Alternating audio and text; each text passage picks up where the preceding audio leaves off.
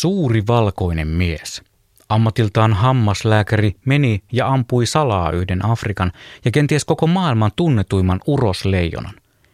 Tämä Ceciliksi nimetty leijonakuningas haavoittui amerikkalaisen salametsästäjän jousesta lähteneestä nuolesta, pakeni ampujaansa, mutta 40 tunnin jäljittämisen jälkeen tuli tapetuksi ja lopulta nyljetyksi.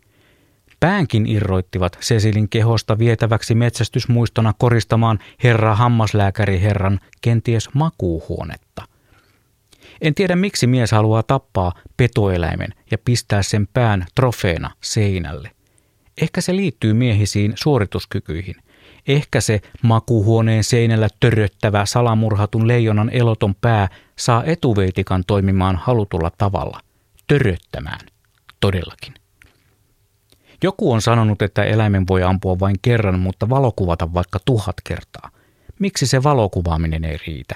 Mitäs jos sen valokuvan kävisi ottamassa salaa? Tuottaisiko se samat kiksit kuin eläimen salamurha? En tiedä, mutta epäilen todellakin. Maailmalla salametsästetään uhanalaisia ja rauhoitettuja eläimiä jatkuvasti. Syy on aina sama. Raha. Joku on aina valmis ostamaan suojelun eläimen jostain osasta tehtyjä esineitä tai lääkeaineita. Sarvikuonon sarvesta saa kuulemma krapulalääkettä, ja syöpäkin paranee sarvesta tehdyllä aineella, todellakin. Tiikerin ruumiinosilla on jokaisella oma osansa kiinalaisessa lääketieteessä. Tiikerin liha parantaa elinvoimaa, veri lisää tahdonvoimaa ja viiksikarvoilla on hammaskipua lievittäviä voimia – Viidakon raidallisen pedon aivot vaikuttavat auttavasti velttouteen ja näppylöihin. Tällaisista väittämistä, tällaisista listoista saan itse näppylöitä.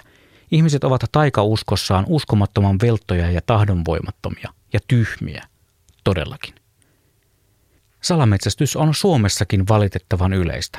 Joka vuosi käydään kiihkeitä keskusteluja susista, ahmoista, karhuista – ilveksistä ja ennen kaikkea niiden metsästämisen oikeutuksesta.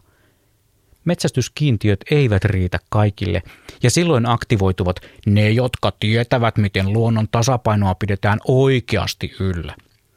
Ne suuret sankarit, metsien miehet, ne lähtevät liikkeelle, ajavat moottorikelkoillaan takaa ahmaa tuntikausia, järjestäytyneet asejoukot jahtaavat sutta varustautuneena GPSllä, GSMllä ja järeän kaliberin tappamistyökaluilla.